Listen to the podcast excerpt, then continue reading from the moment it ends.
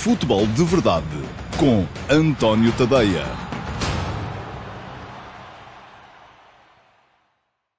Olá, muito uh, bom dia a todos. Eu sou o António Tadeia. Este é o Q&A para sábado, dia 21 de novembro de 2020, edição uh, que respeita ao, às perguntas colocadas uh, nas edições diárias do Futebol de Verdade entre o dia 16 e o dia 20. Portanto, os, os Futebols de Verdade de segunda a sexta-feira desta semana que passou. A coisa é muito simples de entender. Eu faço os diários do Futebol de Verdade uh, em direto em todas as minhas redes sociais, sempre ao meio-dia e meia, no Facebook, no Twitter, no Instagram, uh, no YouTube e no Dailymotion e no meu site, no. Quem quiser pode ir deixando perguntas nas caixas de comentários e essas perguntas das duas uma, ou são colocadas em direto na edição diária do Futebol de Verdade, ou, uh, não o sendo, uh, acabam por ser uh, submetidas a escrutínio para depois as melhores perguntas não respondidas da semana poderem vir a ser respondidas aqui na edição semanal do Q&A, que vai para o ar aos sábados, ao meio-dia e meia, sempre apenas no meu site e no meu canal Dailymotion, mas com link nas minhas redes sociais para que quem eventualmente tenha feito perguntas possa aperceber-se disso e um, ir lá ver uh, a edição do e ver a resposta às perguntas que, uh, entretanto, tiverem feito. Vamos então às perguntas para hoje e vou começar com uma pergunta do Márcio Miguel Silva Pinheiro. Olá, Márcio, bom dia, obrigado pela sua pergunta. Pergunta-me o Márcio, bom dia, não acha que a seleção funcionava melhor em 4-4-2 para jogar o Félix e o Ronaldo? Acho. Aliás, hum, fui dizendo isso, já achava isso antes de Félix. Portanto, quando havia apenas Ronaldo, uh, sempre me pareceu que era um risco para a seleção nacional jogar em 4-3-3 com Ronaldo uh, num, num, dos uh, flancos, geralmente o flanco esquerda, como ele gosta mais de jogar, vindo da esquerda para, para o meio. A questão é que Ronaldo, como o queremos ter uh, em zonas de finalização, e portanto geralmente marca-se gols no corredor central, ele muitas vezes estava a sair da esquerda e a vir para o meio, o que deixava sempre a seleção numa espécie de problema em termos de transição defensiva, porque uma equipa defende conforme acaba de atacar, não é? Portanto, quando a equipa perde a bola, é o momento em que se extingue a sua fase ofensiva e entra imediatamente em momento momento primeiro de transição e depois da organização defensiva. E uh, se Portugal estava mal posicionado nesse momento uh, de uh, perda de bola, e geralmente estava porque Ronaldo não estava a ocupar o seu espaço, a equipa acabava por ficar desequilibrada no seu processo defensivo. Ora, o que é que acontece?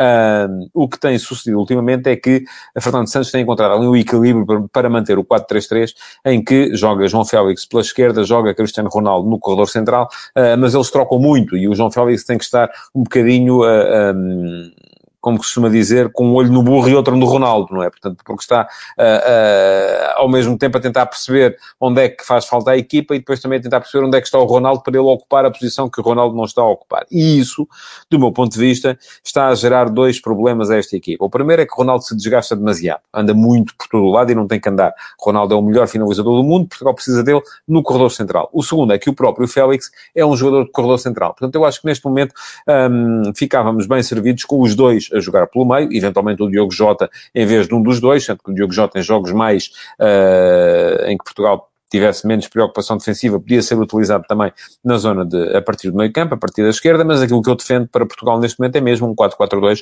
embora entenda que dificilmente pode ser um 4-4-2 uh, absolutamente clássico, aquele 4-4-2 uh, que, por exemplo, Jorge Jesus uh, utiliza desde o, a sua chegada ao Benfica, pelo menos já usava no Braga também, no Belenenses, mas as pessoas começaram a tomar mais atenção desde que Jesus chegou ao Benfica. Isto porquê? Porque depois tem jogadores que teriam que encaixar neste meio campo e que não são propriamente nem médios ala e poderiam ser utilizados como interiores, por exemplo, num 4-4-2 losango, nem são propriamente jogadores jogadores de, eh, capazes de garantir uma ocupação do espaço defensivo de grande qualidade. E aqui estou a pensar, por exemplo, no Bernardo Silva. Portanto, aquilo que eu defendo é mesmo esse 4-4-2, um, mas com organização em losango. E, portanto, julgo que fica respondida à sua pergunta. Já achava isso antes de João Félix, com João Félix acho mais ainda.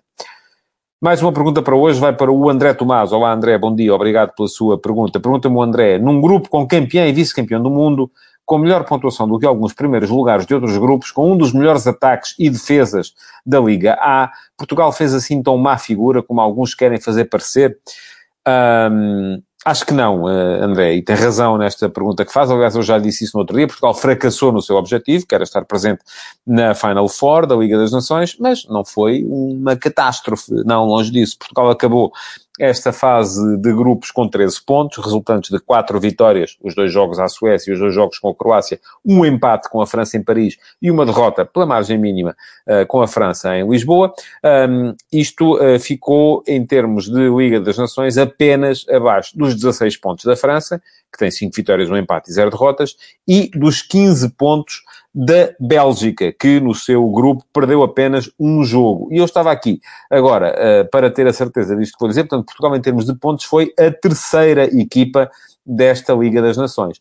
Agora, uh, outra questão também é que se coloca é se houve assim tantas equipas, por exemplo, a fazer um, ehm, tantos golos como Portugal. Portugal marcou 12 golos, ficou atrás da Bélgica, ficou atrás, que marcou 16, uh, eh, e ficou atrás da Espanha, que marcou 13, embora com grande uh, contribuição desta última jornada, em que fez 6 à, à Espanha. E depois, Portugal sofreu 4 golos, uh, e melhor defesa em toda a Liga das Nações só se encontra a da Itália, com 2 golos sofridos, e a da Espanha, com 3 golos sofridos. Portanto, não me parece que tenha sido uma má Liga das Nações para Portugal. Acontece que esta é uma competição muito complicada, em que só passam quatro equipas à Final Four e, no caso de, de, deste ano, até inclusive, não passou nenhuma das quatro equipas que esteve na Final Four de 2019. Portanto, uh, o fracasso de Portugal foi equivalente ao fracasso da Inglaterra, ao fracasso da Suíça e ao fracasso dos Países Baixos, que também não estiveram, uh, não vão estar agora, depois de terem estado na Final Four de 2019. É preciso relativizar, assumir o fracasso, mas relativizar, porque isso também faz aqui muita falta, naturalmente. Mais uma pergunta para hoje, para o Fernando Figueiredo. Olá, Fernando, bom dia, obrigado pela sua pergunta. Pergunta-me o Fernando, acha que a Espanha tem melhores jogadores do que Portugal? É que a diferença de qualidade de jogo para Portugal é enorme. Ora bem, duas coisas. Primeira questão, a diferença de qualidade de jogo que o Fernando está a referir é uma diferença estética. Eu falei aqui sobre isso esta semana. Uh, eu acho que as pessoas tendem a achar que aquele futebol mais enliante, mais de pé para pé, mais, uh, com mais posse, é um jogo com mais qualidade. Eu acho que não é. É um jogo, ou melhor, pode ser e pode não ser. Já expliquei aqui que um jogo de posse bem feito, pode ser de muita qualidade, como um jogo uh, mais direto, uh, bem feito, pode ser de muita qualidade. Da mesma forma, um jogo de posse mal feito é de pouca qualidade, da mesma forma que um jogo mais direto, mal feito, também é de pouca qualidade. Portanto, uh, é preciso também relativizar e desdramatizar um pouco esta, esta questão. Agora, acho que a Espanha, de facto, joga muito. Eu gosto muito desta Espanha, como gosto muito uh, do uh, acrescento que o Luís Henrique trouxe ainda no Barcelona ao uh, tradicional tiki-taka de, de, Guardiola. Quando o Luís Henrique chegou a treinador do Barcelona, o Barça como que começou, passou a conseguir incorporar uh, outro tipo de soluções no seu jogo, que esta Espanha também incorpora. Ou seja, esta não é uma Espanha que joga como jogava a Espanha de Vicente del Bosque, uh, aquela que foi campeã da Europa duas vezes e campeã do mundo em 2010. Não, é uma Espanha que fa consegue fazer a tal saída com qualidade, consegue manter a posse, consegue jogar de pé para pé, sempre a um, dois toques, mas também tem soluções individuais, também tem, uh, quando, quando se lembra disso, uh, passos de, de, de, de, um lado ao outro do campo, uh, para explorar as diagonais dos seus extremos. Portanto, há ali muita coisa que é muito bem feita. E depois, para responder à primeira parte da sua pergunta, se eu acho que a Espanha tem melhores jogadores que Portugal, tem alguns. E, sobretudo, tem muitos. E, sobretudo, tem um, menos receio de apostar neles. Repare, a Espanha utilizou nos seis jogos desta Liga das Nações 29 jogadores. Destes 29, só um, dois, três jogaram nos seis jogos. Foram Paulo Torres e Sérgio Ramos, os dois centrais, e Ferran Torres, eh, aquele que foi um dos melhores marcadores da competição. De resto, há aqui muita gente com cinco presenças, algumas delas saídas do banco. O Dani Olmo tem cinco presenças, o uh, Merino tem cinco presenças, uh, e depois só com quatro. o que quer dizer que o, o, o Henrique foi variando muito a equipa, e isso também foi por um lado, permite que a equipa tenha mais elevados níveis de intensidade, e nem todos os jogos foram perfeitos. A Espanha perdeu também um jogo com a, com a Ucrânia e empatou também um jogo com a Alemanha, portanto, tal como Portugal chegou ao final uh, com. Uh, até, aliás, a Espanha empatou dois jogos, perdeu um e empatou dois, uh, tal como Portugal, chegou ao final com menos pontos do que Portugal. Uh, mas aquilo que acontece é que a Espanha, uh, de facto, tem menos receio de mudar de mudar tudo. É uma forma diferente de, de, gerir a equipa e é uma forma que permite a vários jogadores aparecerem aqui uh, como uh, figuras uh, na organização da seleção espanhola, conforme já disse, utilizou 29 jogadores nas seis partidas desta Liga das Nações. Mais uma pergunta ainda sobre a Liga das Nações para o Pedro Miguel Stark. Olá Pedro, bom dia, obrigado pela sua pergunta. Pergunta-me o Pedro, se tivesse de escolher uma figura, jogador, treinador, equipa ou outro, de toda esta fase de grupos da Liga das Nações, independentemente da seleção, qual escolheria? Bom, pergunta difícil. Uh, à partida, iria, uh, enfim, vou aqui buscar três nomes. Uh, Lukaku, melhor marcador da, Liga, da fase de grupos da Liga das Nações, da Liga A pelo menos, fez 5 golos, um, sendo que marcou aos três adversários, dois à Dinamarca, dois à Islândia e um à, Inglaterra. Um, e, portanto, foi uma figura importante na caminhada da seleção belga até à Final Four. Depois o Ferran Torres, muito por causa do hat-trick que fez à Alemanha, mas, enfim, ao mesmo tempo também é um dos melhores marcadores da competição e é um miúdo que está agora a chegar e está um, a aparecer aí para, para a mais alta roda uh, do, uh, do futebol uh, mundial. E uh, por ter sido a França a equipa mais forte da fase de grupos, uh, diria, enfim, chamaria aqui o Didier Deschamps. A forma como Deschamps organizou a equipa no jogo contra Portugal no Sábado da Luz foi brilhante. Um, a forma como conseguiu encaixar uh, aquele meio-campo e uh, permitir os, uh, criar o espaço uh, para Griezmann poder desequilibrar depois de ter tido um Golo Kanté absolutamente soberbo também, mas também há aqui dedo do treinador nisso, acaba por fazer com que ele esteja acima das maiores figuras da sua equipa, porque Griezmann teve jogos fracos, N'Golo Kanté teve jogos fracos, Mbappé nem sequer jogou esta partida decisiva em Portugal, e portanto acho que aqui há muito mérito, de facto, do trabalho do treinador. E é curioso que ainda ontem, quando estava a, a preparar-me para escrever sobre uh, Pep Guardiola e José Mourinho, dois já treinadores que estão lá em cima há muito, muito tempo. Tive a curiosidade de ir ver quem tinham sido os treinadores, pelo menos semifinalistas, na Liga dos Campeões que o Porto ganhou em 2004 e lá estava Didier Deschamps, era na altura um dos semifinalistas uh, da, um, ao comando da equipa do Mónaco uh, nesse, nesse ano de 2004. Mais uma pergunta para hoje, vai para o João Lains. Olá, João, muito bom dia, obrigado pela sua pergunta também. Pergunta-me o João se faz sentido ter Pedro Neto ou Trincão na fase de grupos do Europeu de Sub-21 em março. Ora bem, hum, vamos a ver, João. Eu não tenho aqui presente neste momento quais são as datas exatamente uh, dos jogos da seleção de Sub-21, uh, mas também muito rapidamente uh, vou tentar descobrir. agora, eu acho que em condições normais Uh, faz todo o sentido, sim. Um, tal como fará, inclusive, é sentido eventualmente vir a ter, por exemplo, o João Félix, que também pode ser convocado uh, para, esta, para esta competição. Um, Portanto, aquilo, agora, a única razão que me pode levar eventualmente a achar que não, que eles podem ficar fora, um, é apenas uma, é o facto de eles eventualmente poderem vir a fazer falta à seleção A uh, se o europeu de sub-21 uh, coincidir com jogos de qualificação da seleção A para o Campeonato do Mundo de 2022, que vão começar em março. Portanto, uh, caso contrário, eu sou e sempre serei favorável a que os jogadores um, sejam enfim, podem subir de escalão, Uh, se um jogador que é sub-21 uh, já tem qualidade suficiente para jogar na equipa A, pode jogar na equipa A, mas havendo uma competição uh, de, de, grande nível a ser disputada ao mesmo tempo. Um, se ele puder, se, se puder ainda dar o seu contributo ao escalão que é o dele, verdadeiramente, não tenho nem nunca terei nada contra. Aliás, se formos a ver, tem cão neste momento na seleção A ainda é uma figura que sai do banco um, com algumas boas contribuições, é verdade. O Pedro Neto só jogou aquela partida, e esse então aí acho que faz todo o sentido uh, que lá esteja no Europeu de Sub-21, uh, porque foi uma das figuras da qualificação do Sub-21.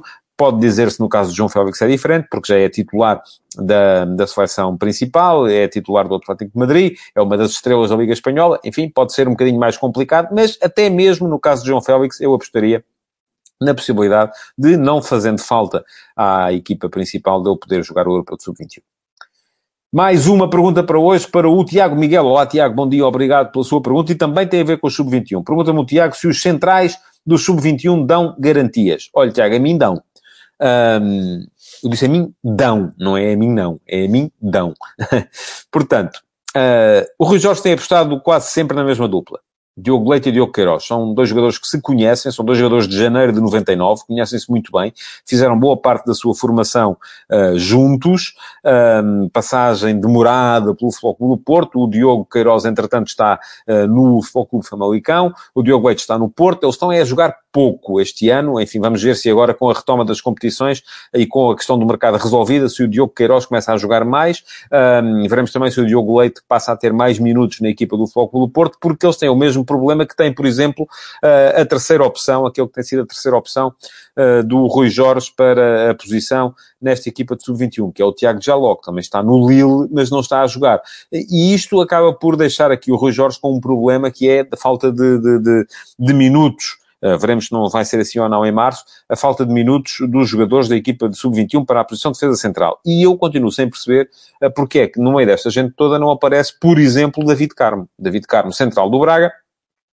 tem idade para jogar nesta equipa e parece-me que uh, faria todo o sentido estar presente nas convocatórias da seleção de sub-21. Mas veremos daqui até março, se ele continuar a ser titular do Braga e continuar a mostrar uh, a qualidade que tem mostrado até aqui, com certeza que acabará por ser chamado. Bom, mais uma pergunta para hoje, para o Carlos Gusto. Esta é uma pergunta dupla. Vai para o Carlos Gusto e para o Michael DSP. DSP não sei o que quererá dizer, devem ser iniciais. Bom, Pergunta ao Carlos: não acha que a mudança deveria ser no regulamento do futebol português e obrigar os clubes a jogar com, por exemplo, três jogadores formados localmente com menos de 21 anos?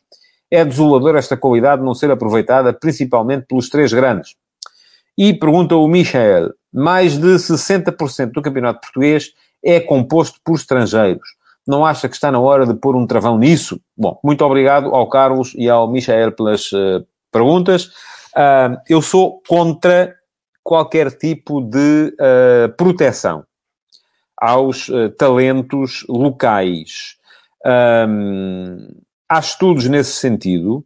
Os jogadores crescem muito mais se forem colocados num ambiente competitivo, isto é, se tiverem que lutar pela sua posição. Estar a garantir à partida a três jogadores formados localmente um, uma posição, uma vaga nos 11 ou nos 18 ou nos convocados, seja o que for, das equipas que jogam os campeonatos, é logo à partida estar a diminuir o nível de exigência a esses jogadores. E é fazer com que eles cresçam menos para ter de justificar a sua posição um, no, nas equipas. E, por outro lado, temos que ver a coisa também de outro modo. Se é verdade que os, os jovens talentos portugueses têm menos possibilidades de chegar aos 11, só chegam os melhores, das uh, suas equipas, das equipas portuguesas, por outro lado também vão conseguir encontrar espaço a jogar noutros campeonatos. E isso também acaba por beneficiá-los a eles e beneficiar as seleções em que eles estão integrados. Portanto, sou contra a ideia, Uh, e, além do mais, creio que ela seria uh, inviável do ponto de vista legal, jurídico, uh, seja o que for, porque não é possível discriminar nesse aspecto jogadores com base no local onde eles são ou deixam de ser formados. Enfim, é verdade que numa lista de inscritos numa competição, a UEFA já impõe a presença de um determinado número de jogadores formados localmente, mas aí estamos a falar de uma lista de inscritos, não tem a capacidade para impor ao treinador um, que vá escolher um jogador em detrimento do outro só porque foi formado localmente. Eu acho que isso seria. Um, caso para uma derrota estrondosa em Tribunal Europeu, caso viesse a ser uh, uh, um dia mais tarde um, protestado. Mais uma pergunta para hoje, para o Simão Rochinola. Olá, Simão, bom dia, obrigado pela sua pergunta. É a oitava de hoje. Qual a sua opinião sobre a eventual saída de Pedro Neto para a Juventus? Estará o jovem português preparado para dar este passo na carreira? E o que pode trazer uh, à equipa treinada por Pirlo? Eu vejo pela camisola, uh, enfim, não sei se o Simão é adepto do Cristiano Ronaldo, se é adepto da Juventus, mas uh, está com uma camisola da Juve, portanto deve estar particularmente interessado no tema. Agora, eu vou-lhe dizer, acho, se o Pedro Neto for para a Juventus, já acho mal. Um, ele está finalmente, depois de ter passado pela Vásio sem grande uh, sucesso, está finalmente a encontrar um ambiente competitivo em que está a ter minutos, e está a jogar, e está a crescer como jogador. Uh, a última coisa de que o Pedro Neto precisa neste momento, porque me parece que ele não chega à Juventus e não se torna de repente titular indiscutível, apesar de lhe haver muitas qualidades de que gosto, qualidades que aprecio. Uh, já o disse também numa edição do Futebol de Verdade, é dos poucos jogadores do futebol português neste momento que vai para cima do adversário com descaramento tentar um para um. E isso é bom. Há ali movimentos, a forma como ele ginga, a forma como ele se mexe, que uh, me trouxeram à, à, à, memória o futre dos, uh, dos primeiros tempos e, e, isso é bom. Agora, é um jogador diferente do Trincão, por exemplo. Trincão é um jogador, é mais um jongleur, é mais um jogador de classe, um jogador que vai driblando, mas não tem aquele, um, aquele repentismo que tem o Pedro Neto. São jogadores diferentes. Um, mas uh, aquilo que me parece é que aquilo que o Pedro Neto precisa neste momento é de jogar. Uh, e se uh, às vezes dar um passo maior do que a perna, acaba por ser má ideia. Mais uma pergunta para hoje, para o Sandro Castanho. Olá, Sandro, bom dia, obrigado pela sua pergunta. Pergunta-me o Sandro, terá sido a geração de sub-20 de Nelson Oliveira e companhia, a do Mr. Hélio, uh, as melhores a seguir àqueles anos de ouro? Eu acho que o Sandro está aqui a incorrer num, num, num pequeno erro. Uh, o treinador da, da equipa de sub-20 que esteve no Mundial de sub-20 da Colômbia em 2011, onde estava o Nelson Oliveira, era o Ilírio Val, o atual uh, adjunto de Fernando Santos na seleção principal. E se é dessa equipa que o uh, Santos está a falar, eu creio que não. Acho que a atual geração é melhor. Um, olhamos para essa equipa de sub-20 que esteve na Colômbia uh, e tinha uh, cinco jogadores que, entretanto, já chegaram à seleção principal. O Cédric, o uh, Mário Rui, o Danilo, o Sérgio Oliveira e o Nelson Oliveira. Ora, destes cinco, Uh, o Cédric passou, mas entretanto já foi ultrapassado por outros uh, jogadores para a posição. Creio que já será neste momento a quarta opção de Fernando Santos para a posição de lateral direito, apesar de estar a crescer neste momento no Arsenal. Uh, o Mário Rui tem sido quase sempre suplente, teve agora a oportunidade porque o Guerreiro está lesionado. O Sérgio Oliveira está a aparecer agora em contexto de seleção nacional. O Nelson Oliveira Chegou cedo, mas desapareceu, e só o Danilo é, entre todos eles, um jogador incontornável nos últimos anos da Seleção Nacional. Portanto, parece-me curto para estar a achar que esta seria a melhor geração depois das gerações de ouro. A não ser que o Sandro esteja a falar de outra equipa e, de facto, aqui entre a sua explicação, a sua pergunta e a minha percepção, eh, a comunicação não passou. Mais uma pergunta para hoje para o Pedro Caxias. Olá, Pedro. Bom dia. Obrigado pela sua pergunta. Acha mesmo que o Seição, estou-me a rir por causa do Seição, Seição é o Sérgio Conceição, não disse nada ao árbitro? Olha, Pedro, não sei. Não estava lá, não é? Agora, acho que as pessoas uh, se mentem têm que ser castigadas por mentir. Uh, e aquilo que o Sérgio Conceição disse uh, depois daquele, do, do, castigo ter saído, foi que o próprio árbitro lhe tinha dito, olha, eu vou expulsar-te, que inclusive ele tinha pedido para se tratarem por tu, porque não eram, ah, assim, não tinham assim uma diferença de idades tão grande, que lhe tinha dito, eu só o vou expulsar, ou só te vou expulsar, por causa do teu olhar. Não foi por nada que me tenhas dito e tal, blá, blá, blá. Ora bem, das duas uma, é só isto que eu digo, eu não estava lá, há testemunhas, estava lá o delegado da Liga, segundo diz o Sérgio Conceição. Ou isto é verdade, e se é verdade, é grave, porque não me faz sentido um treinador ser castigado por causa de ter sido expulso, por causa de um olhar fulminante uh, a um árbitro, sem lhe dizer nada, ou isto é mentira e também é grave. Porque não faz sentido nenhum uh, que um treinador com a responsabilidade de Sérgio Conceição venha dizer uma mentira deste, e, invocar, inclusive, uh, testemunhas um, sobre um tema desta relevância. Portanto, a única coisa que eu acho é que se deve... Os árbitros não podem falar, não estão autorizados. Uh, nem deste caso, nem de outros, nem de outros quaisquer. Uh, mas, tanto quanto sei, havia lá mais gente, e não vou aceitar naturalmente como testemunha, uh, não é por desconfiar da, da, honorabilidade, mas não podem ser, não pode ser o delegado do Porto, um, que também estava presente, o engenheiro Luís Gonçalves. Uh, tem que ser alguém que não esteja nem de uma parte nem da outra. Segundo diz Sérgio Conceição, o delegado da Liga estaria presente, portanto, continuamos todos à espera de perceber o que é que se passou mesmo na cabine do árbitro. Mais uma pergunta para hoje, para o Josias Martino. Olá, Josias, bom dia, obrigado pela sua pergunta. E pergunta-me, Josias, o Flóculo Porto está a falhar em não ter equipa de futebol feminino? Olha, eu acho que sim. Acho que há uma série de condições, e isto, eh, aí está, estamos a falar de condições para a inscrição. Eu acho que não se deve uh, limitar as escolhas dos treinadores e dizer tens que escolher cinco ou seis jogadores uh, que tenham sido formados aqui, ou cinco loiros, ou cinco de cabelo castanho, ou, ou cinco negros, enfim, não, nada. Agora, há outra coisa que é, dentro do plantel devem estar pelo menos X jogadores formados localmente, certo? E acho que há mais condições, devia haver mais condições para as equipas poderem um, inscrever-se na Liga. Um, porque a Liga é uma competição que admite ou não admite equipas. Uh, aliás, houve equipas que foram afastadas dos campeonatos profissionais ainda este ano. O Vitória Futebol Clube e o Desportivo das Aves foram afastados porque não cumpriam os requisitos. Ora, aquilo que eu defendo é que entre os requisitos para poder participar nas competições profissionais em Portugal esteja ter equipas de formação. Qualquer equipa que queira participar na Liga Principal devia ser obrigada a ter uma equipa de sub-23, uma equipa de sub-19, uma equipa de sub-17, uma equipa de sub-15, pelo menos isso. Uh, e depois, se a Federação Portuguesa de Futebol quer assim tanto fazer crescer uh, o futsal e o futebol feminino, então devia impor isso também. Porque são parte do edifício do futebol e não via nada contra, porque aqui estamos a falar apenas da evolução da modalidade. Eu não via nada contra a obrigatoriedade das equipas que participam nas ligas profissionais uh, serem forçadas a ter equipas de futebol feminino e de futsal, que são duas coisas que o Futebol Clube Porto neste momento não tem e, do meu ponto de vista, devia ter.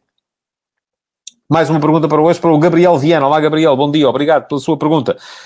É uma pergunta dupla, aliás, vai uma para o Gabriel e outra para o Telmo Silva. Obrigado também ao Telmo. Pergunta-me o Gabriel, o que falta a Weigl para se afirmar definitivamente no Benfica? Mais intensidade defensiva?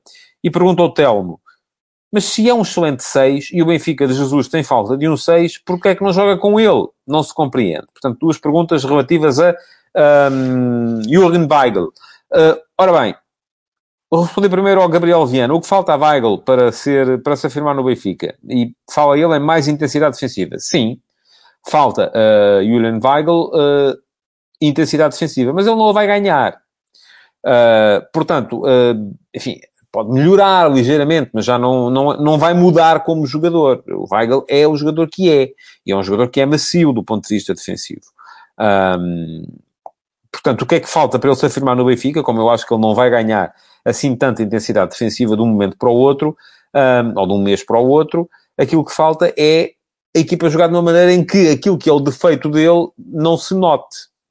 Uh, e eu no futebol de verdade de ontem, por acaso, falei de Pirlo, que também jogava a 6 no, uh, no, no Milan. E o Pirlo jogava a 6, mas o, aquele Milan jogava à frente do Pirlo, como médios interiores, Gattuso e uh, Ambrosini. Dois médios que eram muito combativos. E o que é que isto o que é que conseguiu com isto? Espaço para Pirlo poder jogar. Ora bem, o Weigl não é um Pirlo, não é um jogador que tenha uma qualidade ofensiva extraordinária, é um jogador fluido a sair, é um jogador que tem uma boa capacidade de organização ofensiva, não é um jogador que tenha uma grande capacidade de criação, ao contrário do Pirlo, que tinha uma grande capacidade de criação, e por isso é que o Pirlo é o Pirlo, ou era, e o uh, Weigl é o Weigl. Uh, e está, uh, enfim, saiu do Borussia Dortmund, um, que prescindiu dele. Um, mas, ainda assim, pode ser de facto um jogador excelente para o Benfica, desde que o Benfica consiga ter com ele, das duas uma, ou três médios, e isso dificilmente vai acontecer, ou um, consiga, desde que consiga o Benfica uh, ter à frente, do, ao lado do Weigl, um médio que garanta essa intensidade defensiva e que ao mesmo tempo depois também garanta preenchimento de espaço do ponto de vista ofensivo. Um, portanto, uh, porque é que não joga o Jesus com ele? por isto, como perguntou ao Calmo Silva, por isto mesmo, porque Weigl uh, faz um terço da tarefa. E Jesus joga com meio campo a dois. Portanto, das duas, uma. Ou Jesus passa a jogar com meio campo a três, para que tenha três jogadores, cada um deles a fazer um terço da tarefa, ou vai ter que jogar com o meio campo dois, mas tem que encontrar um jogador que faça dois terços da tarefa, porque o Weigl só faz bem um terço da tarefa. E aqui, entre tarefas, estou a falar de intensidade defensiva, organização ofensiva e criação ofensiva. Um, é difícil jogar com o meio campo dois. Muito difícil e Weigl aparentemente está a ter muitas dificuldades para isso. Última pergunta para o Q&A de hoje vai para o Nuno Cunha. Olá, Nuno, bom dia, obrigado pela sua pergunta. Pergunta-me o Nuno, se era para valorizar o Plata, para que contratar o Tabata? Bom, eu não me terei explicado bem no futebol de verdade de ontem. Eu não acho que o Sporting tenha de todo a necessidade de valorizar a A, B ou C. Isto é ver o futebol no prisma do entreposto negocial. É dizer, ok, está aqui um jogador. Alguém me dizia aqui nos comentários do futebol de aqui há uns tempos, que entre o João Mário e o Bragança devia jogar o Bragança, porque isto no Sporting, porque o Bragança é, é do Sporting, o João Mário é emprestado e, portanto, se vai valorizar alguém, valoriza-se o Bragança. Não, eu acho que tem que jogar aquilo que for melhor. E neste momento o João Mário é superior ao Daniel Bragança. E, portanto, tem que ser o João Mário a jogar. Uh, ai, mas no fim do ano o jogador volta ao Inter e o Sporting ganha zero. Não, pode ganhar no campo, que é aí que interessa ganhar. O resto, o resto é o resto. São transferências, é mercado, enfim, é por aí fora. Portanto, primeira questão. O Sporting não tem nada que estar aqui, não, não estou aqui preocupado ou, ou, em valorizar o jogador. Agora, que de facto me parece, e eu disse isso na altura, uh, que o Sporting já tinha soluções mais do que suficientes para aquelas posições uh, que ladeiam o ponta de lança uh, e que a aquisição de Tabata, enfim, trazia ali algumas mais-valias do ponto de vista das bolas paradas, mas pouco mais do que isso. Uh, isto só vinha era contribuir para que os que lá estavam tivessem menos possibilidades de jogar, isso é verdade. Um, mas é por uma questão de eu achar na altura que mais urgente para o Sporting do que aquela posição era ir buscar gente para o centro da defesa, porque aí sim não havia gente em número suficiente e em qualidade suficiente. Portanto, uh, tem razão na pergunta, embora eu suspeite que aquilo que me leva a dizer que tem razão não é necessariamente aquilo que uh, está a pensar no momento em que me faz a pergunta. E pronto. Chegamos ao final do Q&A de hoje, um, dia 21 de novembro. Queria agradecer-vos pelas perguntas que deixaram um, no Futebol de Verdade desta semana e já sabem que podem sempre na mesma colocar o vosso like uh, na, nas redes sociais e um, partilhar este link do Q&A para que os vossos amigos saibam que as vossas perguntas foram respondidas. Um resto de bom fim de semana e até segunda-feira é mais um Futebol de Verdade.